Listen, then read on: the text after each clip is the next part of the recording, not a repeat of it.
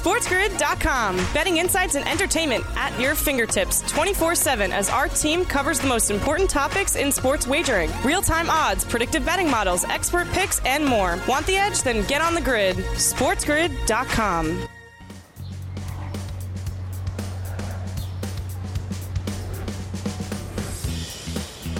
Hello and welcome to a Wednesday, live right here on the morning after on Sports Grid, Sirius XM, channel 159. That's the home for Sports Grid Radio on Sirius XM, all across the Sports Grid network as well. I am Ben Stevens. Thank you for joining us here live on this Wednesday morning on TMA. We will set the stage for week number three of the National Football League regular season, which begins tomorrow night in Cleveland, Ohio. An AFC North rivalry, no love lost between the Cleveland Browns and the Pittsburgh Steelers. We'll take an early look at where the lines are and in the prop market for tomorrow night's Thursday night football game with Joe Ranieri coming up in just a little bit. Some of the shortest spreads of the week three Sunday slate as well. The games we can hope are going to be the most competitive. And right now in the National Football League, only six of the 32 NFL teams remain undefeated following two weeks of this NFL regular season, including two teams out of the AFC East. But come Sunday afternoon, one of these two will suffer their first loss of the year. In South Beach on Sunday, it's the Super Bowl favorites, the Buffalo Bills, visiting the Miami Dolphins, a team that has a ton of optimism riding following that historic comeback against the Baltimore Ravens in Baltimore on Sunday. It's the Dolphins now, though, as a five and a half point home underdog against Buffalo, as we have repeated multiple times here on the morning after throughout the early going of this NFL season. Every market, every price, every number has worked in favor of Buffalo, including the specific line for their week three matchup against the Miami Dolphins. Because entering Monday night, when Buffalo was hosting Tennessee in its home debut, before that game happened, before the dominant victory for Buffalo, the Bills were booked as a four and a half point favorite for this contest in South Beach. That line grew all the way to six. It has come back by the hook, though, now to five and a half. And here's the very interesting thing when we put this into context. The Miami Dolphins have been incredibly impressive to start this season. Again, one of the three remaining unbeatens in the AFC, along with the Bills and the Kansas City Chiefs, one of the six remaining undefeated teams in all of the league. But this is a very tough test and might provide that barometer for where Miami can be within its own division, certainly within the AFC. Because right now, as we look at those divisional odds, the Buffalo Bills, the favorites in the AFC East, at minus 360, the best odds of any team to win any division on that side of the league. And of course, Buffalo, the Super Bowl favorites, the AFC East favorites, and the favorites, as you see there, to win the conference championship at plus 240. But the markets have also worked in favor of Miami. They're not going to be able to make up so much ground, it seems, at least until Sunday plays out in the AFC East, but the second best price at plus 420. The Dolphins now, however, though, have the sixth best number in the AFC at 13 to 1. Their preseason number was 22 to 1, so nearly $10 of movement in favor of the Fins. And they were a team that was around plus 140, just on the outside looking in at the competitive AFC and that playoff race as the odds indicated before the year got underway. But to make playoff odds now for Miami, nearly $2 of favor in Miami's manner because they are now minus 188 to get into the postseason. That the most substantial movement, in my opinion, for this Dolphins team that now we expect to factor in to that AFC playoff race, even after just two weeks of this NFL season. Hey, welcome to our Sports Grid radio audience here, the opening hour of the morning after live on this Wednesday, Sirius XM, channel 159. All of our terrestrial radio affiliates now in the mix as well. I am Ben Stevens. Just six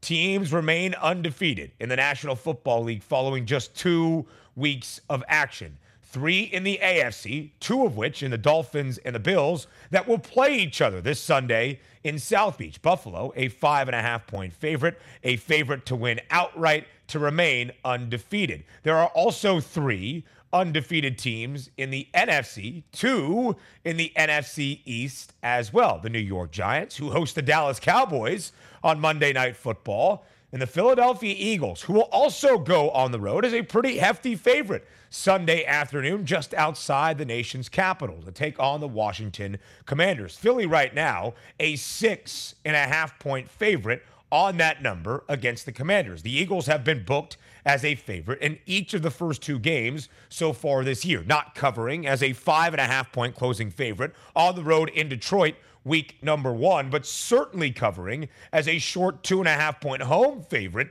in their home opener Monday night at the Linc against the Minnesota Vikings. 24 to 7, the final score there. The Eagles have run the football the second most amount of time so far in this NFL season, and we have seen the brilliance of Jalen Hurts at that quarterback position. And as we look at the NFC East, a lot has changed now in this division. Of course, it is the wackiest division in all of the National Football League. We have not seen a back to back repeat champion in the NFC East since 2004. The Cowboys won this division last year. The Cowboys, for most of the summer, were the favorites to win the NFC East. The Eagles then acquire Chauncey Gardner Johnson. They move up this board, a co favorite, and now substantially favored to win the NFC East at minus 200. The Commanders and those Giants tied for the second, or the Commanders, excuse me, the longest odds. The Giants and the Cowboys tied for the second best odds. The Giants, right now,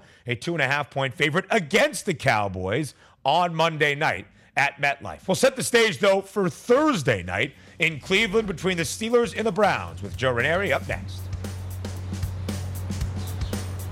SportsGrid.com. Betting insights and entertainment at your fingertips 24 7 as our team covers the most important topics in sports wagering real time odds, predictive betting models, expert picks, and more. Want the edge? Then get on the grid. SportsGrid.com.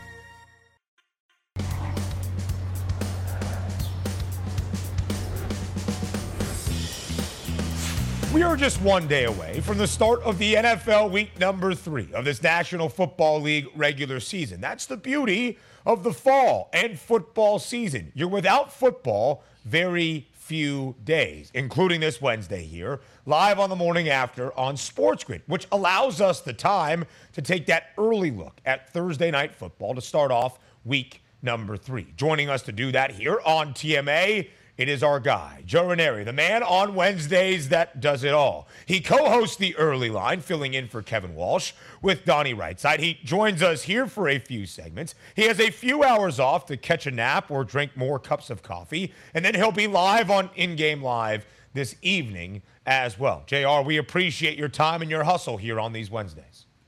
Wouldn't uh, miss it. These uh, these tickets aren't going to cash themselves here, Ben. We got money to make here, my friend. Let's do this. Let's do it indeed. So let's look forward to Thursday night, an AFC North rivalry in Cleveland between the Browns and the Steelers. Now, Ranieri, some people will focus on the sides here in this old rivalry. The Browns laying four and a half at home. But I am a Big Ten football fan first and foremost. So my attention is always drawn to an over under, especially when the total is this small 38 and a half for tomorrow night in Cleveland, Ohio. 38 and a half, Joe. What is your first thought when you see that over under? Uh, my first thought is uh, Iowa versus Iowa. That's kind of what I feel like this is going to be. Like Spencer Petras versus Spencer Petras. What what kind of game is this? Uh, it doesn't shock me that the total moves. We have uh, two teams that are having a very difficult time pushing the ball down the field in the air. We do have uh, two defenses that uh, are maybe the best units on the team or on the field at any given moment.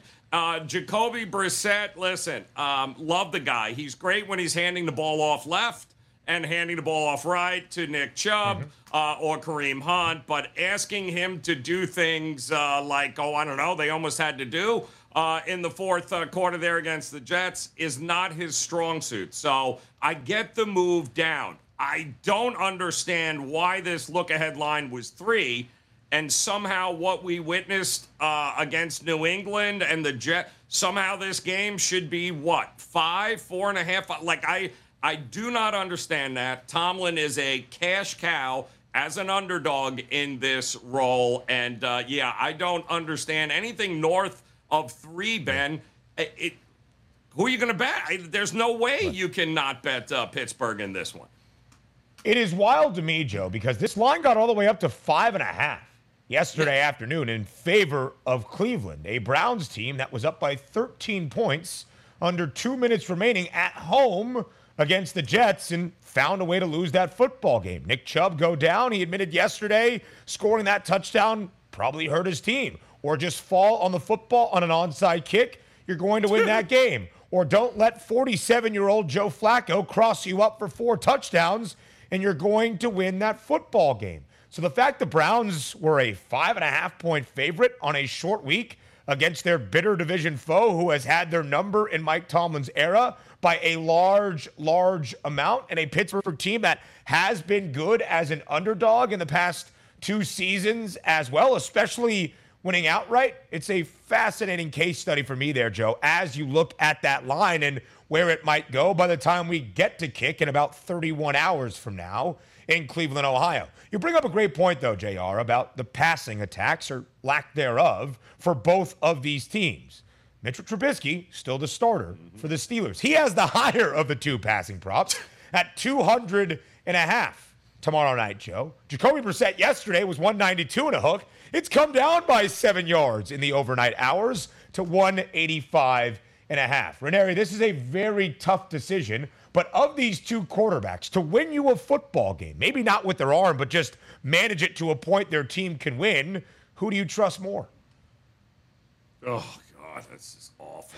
Uh, this is just a terrible choice you've given me here. Um, yep. I'd rather just lose. That's it. I don't even want to have to watch them lose. Uh, but Trubisky, I think, has had some moments. Both of these guys have had moments. Uh, but the problem is, in the big moments, when they needed uh, you most in their careers, neither these two teams or the teams they have played for in the past um, have ended up getting over the hump because of them in many aspects. So, I listen. I do trust Pittsburgh in this spot um, to be able and Trubisky to be able to get a big play needed when uh, at the most. I don't understand. I think whether it goes to four, Ben, anything north of a field goal, I don't think it matters one way or the other. You got to go right. Pittsburgh in this spot here. The defense also Cleveland dealing with some injuries. Um, mm-hmm. So got to keep an eye on what's going on there. But I, to me, if it ain't broke, don't fix it, Ben. And backing Pittsburgh in this game against the Browns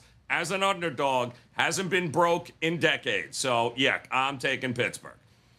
I would agree. It's four and a half right now. I think it gets closer to a field goal by the time we kick tomorrow night. Probably not quite to three, but maybe at three and a half. Mm. So, Joe, after the struggle that the Steelers have had offensively in the first two weeks, yes, they beat the Bengals on the road in Cincy to open up the year, but we have seen that offense struggle mightily. A pretty beat up offensive line that has not been great. Matt Canada has had some questions about his offensive play calling, and those have hmm. carried over to the quarterback position. It's still Mitchell Trubisky, but they did draft a quarterback, the only QB taken in the first round, Kenny Pickett. And despite the fact he hasn't played yet, Joe, he is still tied for the fifth best odds to an NFL Offensive Rookie of the Year of 12 to 1. When do you think, realistically, we might see Kenny Pickett for the first time for Pittsburgh this season? If there's a, it, it it's hard because I think maybe the decision has been made, Ben, that we're not going to throw this kid into a situation where he can't succeed, right? So mm-hmm. right now, you mentioned it, that offensive line. They're still trying to figure some things out. Maybe not the best to throw your rookie first round uh, pick there to the Wolves and ruin him uh, above the shoulders, right? So I, I, think the decision has been made in there that let's give it a little while here, let him get acclimated. And I'm okay with this method, Ben, because I think you yeah. do more damage in a long run with quarterbacks sticking them into positions to fail. And it wouldn't make a difference who you had under center the Steelers might fail offensively. So I don't think we'll see him for at least another couple of games. We'll see, I think, uh, you know, uh, the backup there before we see uh, him necessarily. And we showed those passing yards props and how minimal they were. One and a half passing touchdowns yeah. for each quarterback, juiced heavily to the under, greater than $2 for both. That means the ground game is going to be yes. front and center tomorrow night. And Nick Chubb has gone over 82 and a half rushing yards in each of his first two games. Najee Harris on the other side for Pittsburgh. Joe, what do you expect from that ground attack on a Thursday night, on a short week with two offenses that struggle through the air?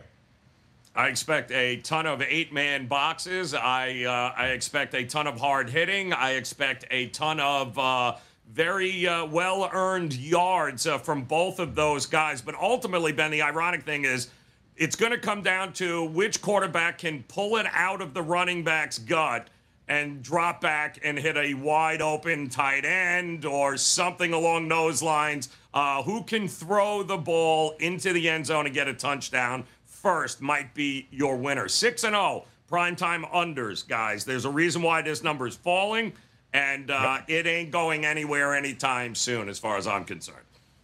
And each of those first two Thursday nights under as well. Ranieri, it was not a great week number two for the AFC North. Both the Browns and the Ravens had historic comebacks against them, but the Baltimore Ravens still the favorites to win this division. In fact, their number getting shorter because of the rest of that division. The Ravens even money at plus 100. So that's the AFC North, and we'll see it on display on a Thursday night. But what can we hmm. expect from the Sunday slate? Some of the shortest spreads for weekend number three of the NFL and the most competitive games up next here on the morning after. SportsGrid.com. Betting insights and entertainment at your fingertips 24 7 as our team covers the most important topics in sports wagering real time odds, predictive betting models, expert picks, and more. Want the edge? Then get on the grid. SportsGrid.com.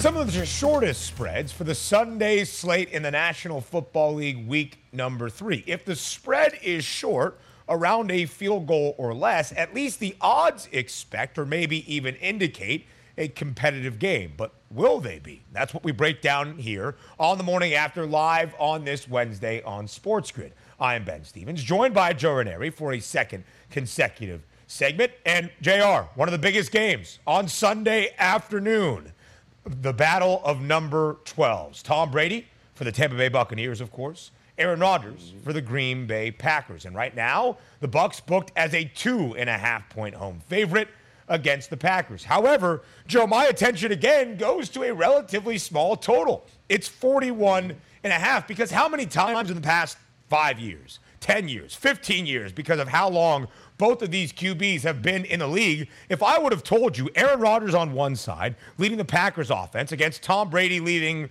whatever offense, you would expect this total to be closer to 50. It's only 41 and a half. How come?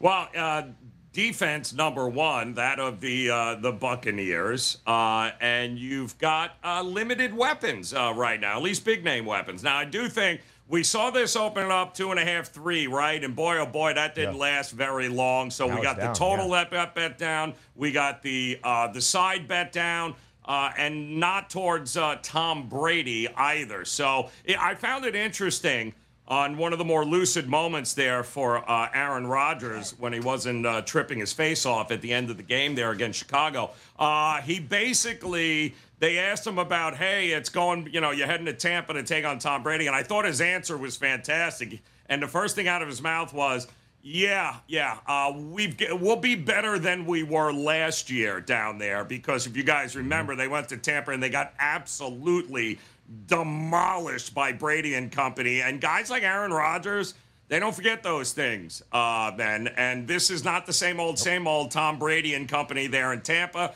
We saw that. So I would not at all be shocked if this game inches a little bit closer to a pick 'em. If you were smart enough, guys, you were able to hop on uh, the Green Bay Packers in any sort of teaser leg here. Hopefully, all of them pushing this through three and seven, giving yourself an opportunity at seven and a half, eight and a half, uh, because this will be a close game. The total dropping down is telling you that, and the move towards the yep. Packers is telling you that. So this isn't going to be a 56 50 game.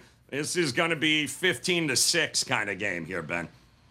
What stands out to me, Joe, when you look at this game is that total because of maybe the quarterback conversation, of course, and the comparison between Tom and Aaron, both wearing 12, all that stuff, yada, yada, yada.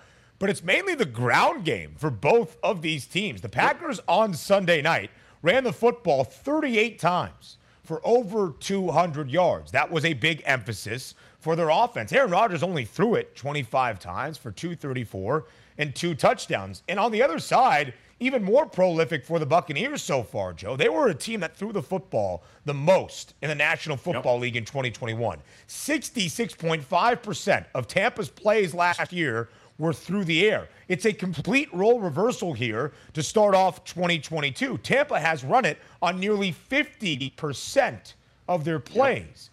50%. Yep. That's a crazy distinction because they only ran it about 33.5% of the time a season ago. And the Bucs have a very good defense. They have only allowed one touchdown, and that defense has also scored a touchdown as well. But of course, it's Tom Brady versus Aaron Rodgers. Both of these guys had two of the five best odds before the year got underway to win the MVP, and both have seen that work against them. Tom is now 18 to 1, our two time reigning back to back NFL MVP, Aaron Rodgers, who before the year was 11 to 1, is now 20 to 1. Of course, Tom, a seven time Super Bowl champion, Aaron Rodgers only has the one and has a losing record against the Buccaneers, the only NFC team he is below 500 against. But Joe, we also take week three. We don't overreact, but we put it mm. into context. The Buccaneers are the favorites still to win the NFC at plus 310. Nearly $2 in front of both the Eagles and the Packers, who are tied for the second best price at 5 to 1. Joe, when you look at the NFC so far, through two weeks, where do you think the value is? Well, I, I think it's with the 49ers, don't you? Uh, because uh, I don't know if you guys are paying attention. They had a quarterback uh, change. Uh, unfortunate situation there, but uh, the guy they couldn't wait to get rid of.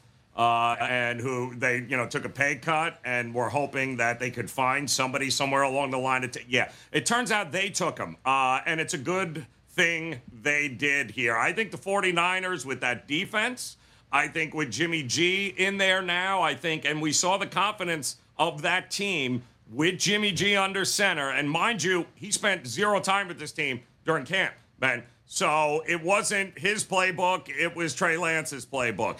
And I think what you saw here and that comfort level, uh, I'd rather be lucky than good. And as it's looking right now, Ben, the 49ers are unbelievably uh, lucky right now. Can they make it count? We'll see. But I think the value at 8, 9 to 1 yeah, we saw the Vikings and Kirk Cousins last night, didn't we? On a prime time, they do realize like the playoffs and the Super Bowl Vikings are in prime time. There, Kurt. Just saying. Just throwing it out there, guys. Just throwing it out there. Maybe Super Wild Card Weekend, he can get lucky with one of the early Sunday games, but outside of that, yeah, every game played under the lights by the time we get to the middle of January. Joe, when was the last time?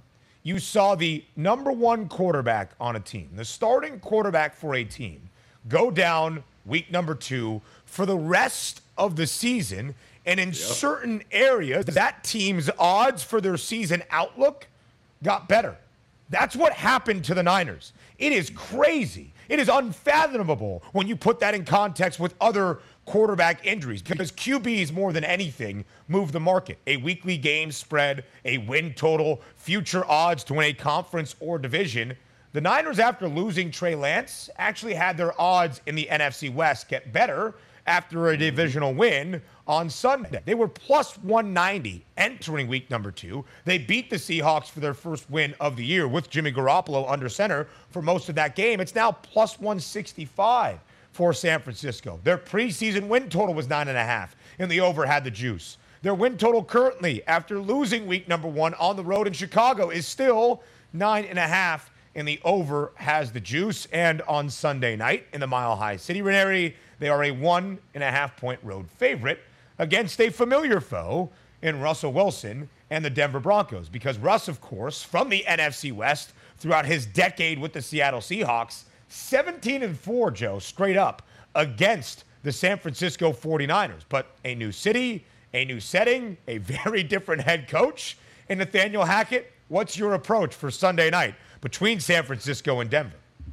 You know, you bring up a, a great point here, Ben. It says a lot without saying anything when you lose your starting quarterback and your odds get better to win it all. All right. Just leave it at that there with the 49ers. That says an awful lot, guys, about what the odds makers thought of Trey Lance versus what they think of this 49ers team now.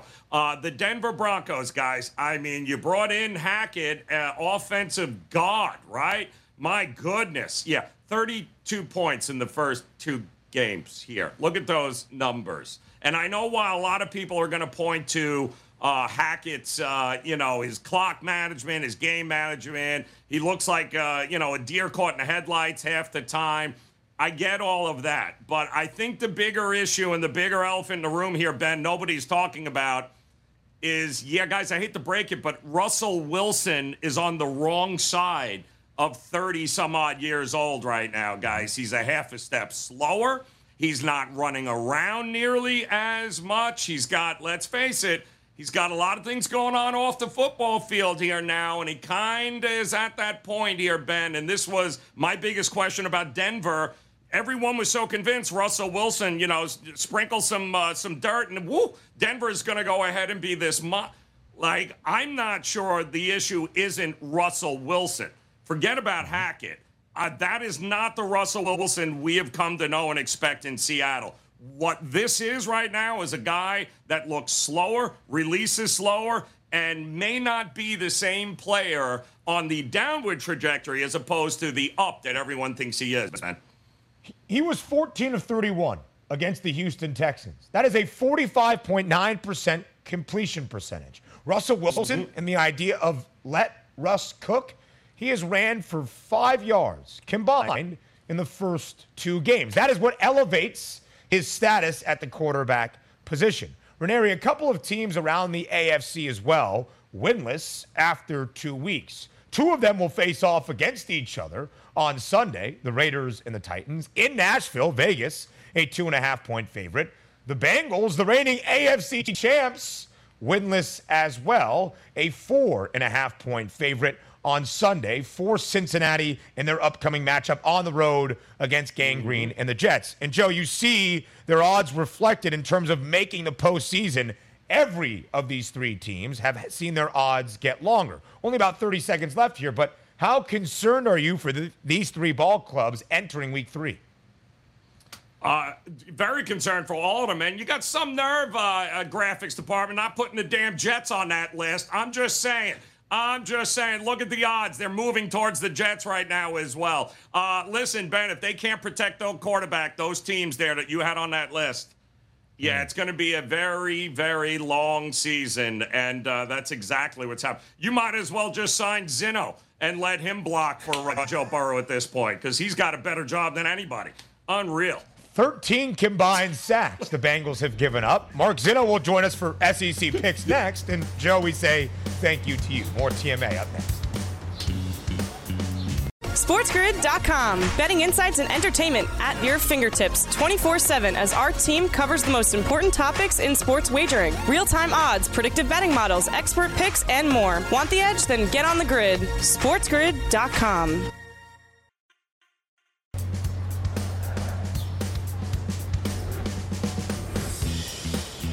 Week number four, the college football season, and a full Saturday slate is just a few days away, including two big ranked versus ranked matchups in the Southeastern Conference, otherwise known as the SEC. Our SEC guy, Mark Zinno, is back here on the morning after on this Wednesday to take an early look at the Saturday slate. Zeno, you're ahead of every line, especially when it comes to teams in the SEC. What'd you see between Ole Miss and Tulsa over the weekend that is no longer there?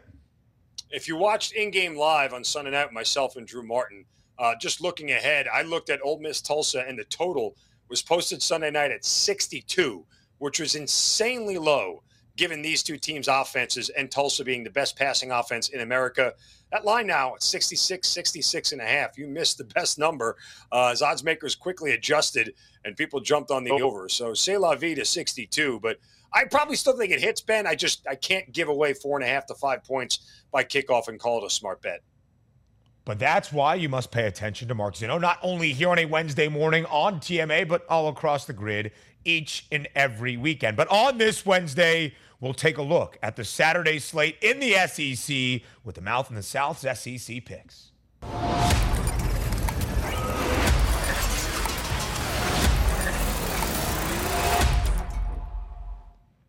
So as we get ready for this Saturday slate, know, as I mentioned, two ranked versus ranked matchups in the SEC. One out in the East Division, the other in the West. Let's start on Rocky Top for the Vols and the Gators. And right now, Zinno, Tennessee, a top 15 team in the country, is laying double digits at home against Anthony Richardson, Billy Napier, and Florida. Is the spread too big, in your opinion, as we start to break down this game?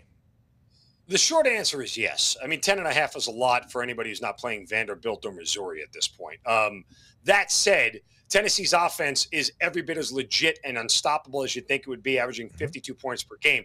Now, I don't think they'll do that in this game, but what I do think is Florida really has some issues overall, particularly offensively. Anthony Richardson is yet to throw a touchdown pass on the season, and we're three games in. And how close is Florida to really being one and two and looking like a completely different team? Had Cam Rising in week one completed that touchdown pass, or the officials threw the flag on the molestation uh, on that final play, and it's not a pick. You know, Florida's one and two right now, and this number is even bigger. That said, I still believe that Billy Napier has the the the chops to keep Florida in this game because he'll play more physical. Tennessee really, you know, when you looked at the game against Pittsburgh, that was another physical matchup. Granted, it was on the road. This one is in uh, in Neyland Stadium. So, but th- what was alarming is they only scored three points in the second half of that game against Pittsburgh, and Pittsburgh was deflated because Kedon Slovis was knocked out of the game at that point in time. So they escape with an overtime win. But I think it'll be that sort of game here where Tennessee's going to score. They're going to get in the mid 30s, maybe even close to 40. But Florida is going to smack them around in the process in doing so. So there's just too many points for me to lay. I'm going to back the Gators here hesitantly, but I, I can't confidently give Tennessee uh, this big of a number, especially when their defense is unproven at this point. Zinno, I think you bring up a great point about how Florida keeps this game close and within margin of that 10 and a half point spread. Of course, Tennessee games are always going to have a lofty total at 62 and a half. And after a wonderful debut this year and the display that AR Anthony Richardson put on in that opener against Utah, it's been a struggle. Less than 25 rushing yards each of the last two weeks, two interceptions in each of the last two weeks for Anthony Richardson. They were a 23 and a half point favorite against South Florida this past Saturday. They won that football game by three. 0 2 against the number booked as a favorite this year. They are 1 and 1 outright in those games, but a perfect 1 0 outright when booked as an underdog, a 10 and a half point dog now in Rocky Top on Saturday. And now, Zinno, that around the country, we're getting into the depths of conference play as SEC play is really about to begin across the entire league this upcoming Saturday. We focus on that SEC East. Georgia has looked dominant so far this season. The reigning national champs, the Dogs, still the now the favorites to win the SEC at minus 130. But we look around the rest of the East. Tennessee, number 11 in the country, 50 to 1 to win the conference overall. Kentucky, a top 10 team, 80 to 1. Florida still in the top 25, 130 to 1. So now that we're in SEC plays, you know, if there is a team to challenge Georgia, who do you think that school is? It's only Tennessee because of their offense. I mean, I suppose you could put Kentucky in there because of the style that they play. And they've got what really will amount to a, an NFL quarterback one day in Will Levis, but they run the ball and they play defense a lot. And that is always going to keep you in games. It might not be enough to win it. it you, you really have to rely on Will Levis to make a handful of plays in a tight game to be able to elevate you. But, you know, again, there's so much of a gap between Georgia, not only everybody in the SEC, Ben, but everybody else in the country. Like there is a wide chasm to how good Georgia is compared to everybody else. And I don't think it's close. As good as Michigan is, as talented as USC is, as much as Ohio State is knocking on the door, I still think you know, this this this sort of feels like to me Secretariat and everybody else to use a horse racing analogy. I don't know that anybody can catch them.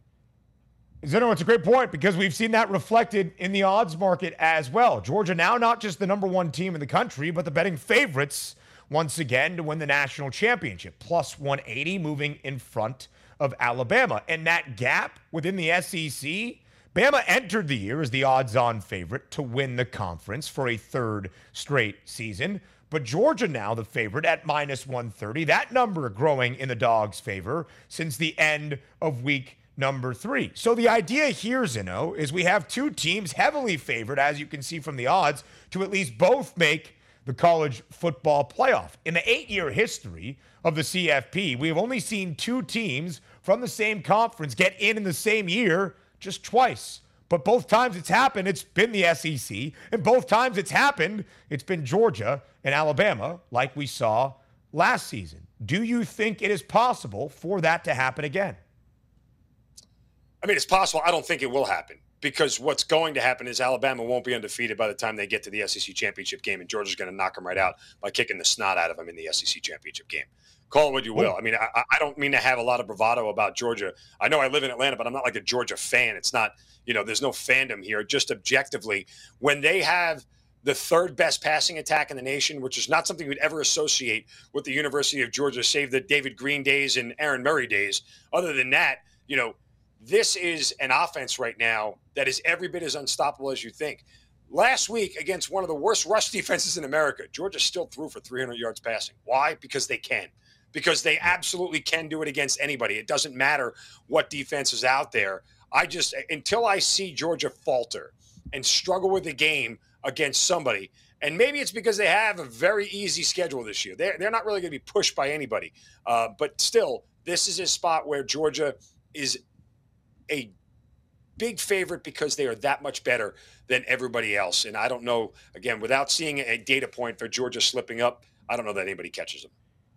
I mean, until we get to the end of October and the world's largest cocktail party against Florida, that's really when Georgia's schedule starts. Then that first weekend of November, Tennessee. Then they have Mississippi State and then Kentucky. As we showed those East challengers in that division within the SEC, that's when we'll really learn a little bit more about Georgia. Until then, they're probably going to win every game by 35 points. Georgia is a 45 and a half point favorite in a non conference game against Kent State on Saturday. In a conference game for Alabama, Zinno, they're a 40 and a half point favorite against Vanderbilt. Now, let's give some credit to the Dores. They are already over their preseason win total of two and a half. They have won three football games, but they have not won an SEC game in over two years. I see 40 and a half, you know, I think it's just kind of mean, but it makes sense when you look at Bama and Vandy in SEC play.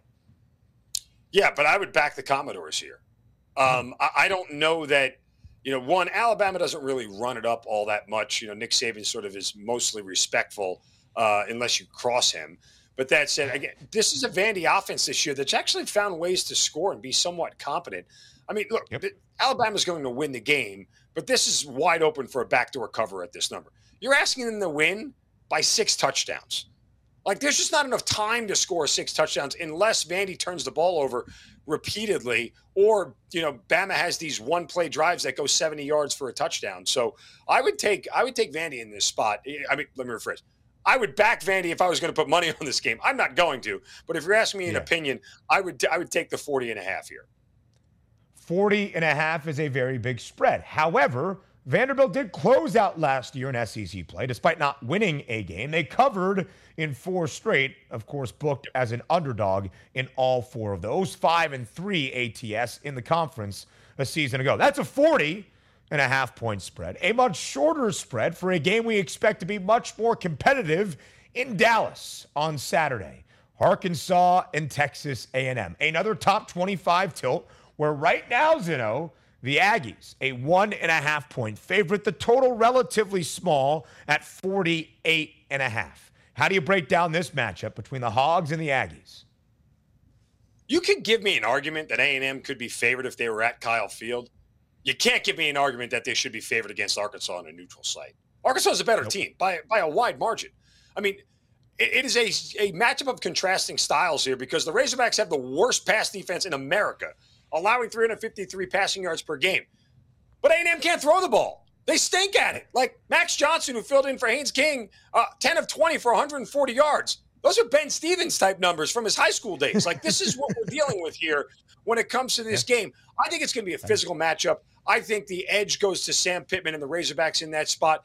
Both of these teams will try to, you know, smack each other around, but the rushing game for the Razorbacks really is what separates it you know, because you have not only KJ Jefferson, but you also have Raheim Sanders, who's averaging 6.7 yards per carry. I know A&M is a good run defense, but guess what? De'Von Achane for A&M has done nothing this year. He's struggled a ton, and that's a very good Razorbacks front here. Um, and I would also add, I don't know how in the world that anybody takes an over in an A&M game. It's like setting your money on fire before they even kick the thing off. At 48 and a half, this seems like a crazy high total to me, given where we are. I know A&M will do their job to keep Arkansas out of the end zone, but I just don't see how Max Johnson and company find their way into the end zone more than once. They're not getting past 20 in this game without some sort of defensive touchdown or special teams touchdown. I like the Razorbacks here to win outright. This is a good money line play as well, given where they are. This is going to be a, a, the end of the season for Texas A&M. Unless that offense does something we haven't seen them do yet, I don't know how A&M wins this football game. You're right. There are areas to expose against Arkansas secondary.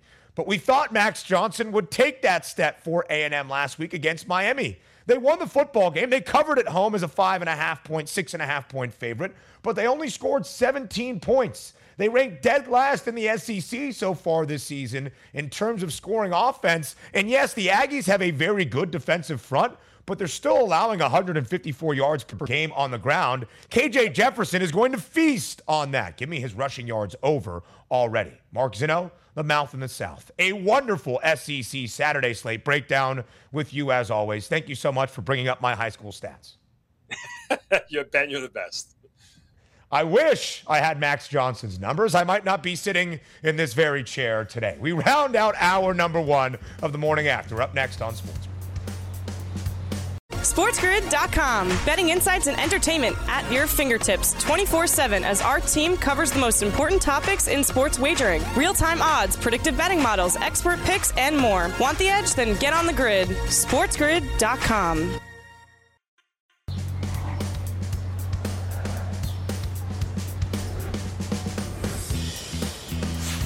We round out hour number one, the morning after, live on this Wednesday on Sports. Sirius XM, channel 159, the home for Sports Grid Radio on Sirius XM, all across the Sports Grid network.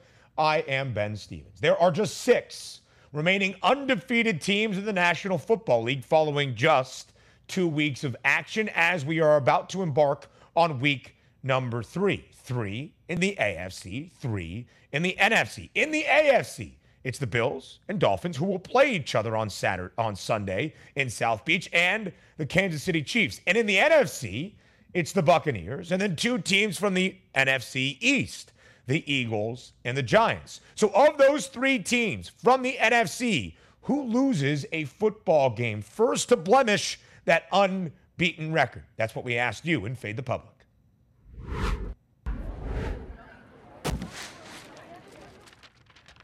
Now, I was scared that when this public poll came out this morning, it would be so lopsided.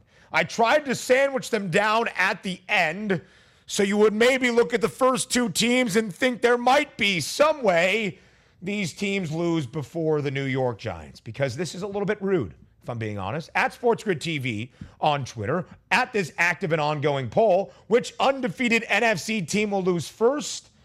The Giants are the runaway pick out of the Bucs Eagles, and the Giants, of course. 72%. However, the Giants are the favorites at home on Monday night against the Dallas Cowboys and Cooper Rush, a one and a half point spread in favor of New York. It's a one and a half point spread only in favor of Tampa Bay on Sunday at home against a better team than the Cowboys in the Green Bay Packers. Just something to keep in mind. The Eagles, a six and a half point favorite on the road against the Commanders on Sunday afternoon as well. How about it? The New York Giants, unbeaten, the best start to a season for Brian Daboll and that Giants organization since 2015. Remember the good times while they are still going on. Hour number two is up next here on the morning after. Aaron Judge is going for history. We break it down next.